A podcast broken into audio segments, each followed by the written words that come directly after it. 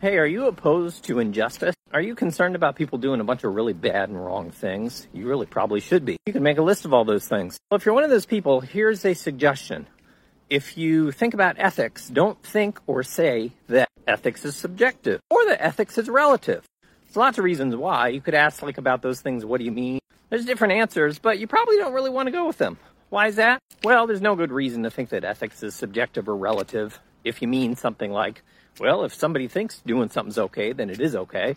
Or if a culture is okay with doing some action, then it's okay to do that action. But the main problem for somebody concerned about the state of the world is that if you think people are doing wrong, then you don't want people just saying, oh, it's just your subjective point of view. Maybe wrong to you, but not wrong to other people. Hey, my culture's okay doing that, so shut up. So basically, describing ethics as subjective or relative really kind of undercuts your goals for making the world a better place. So don't do it. Shortcast Club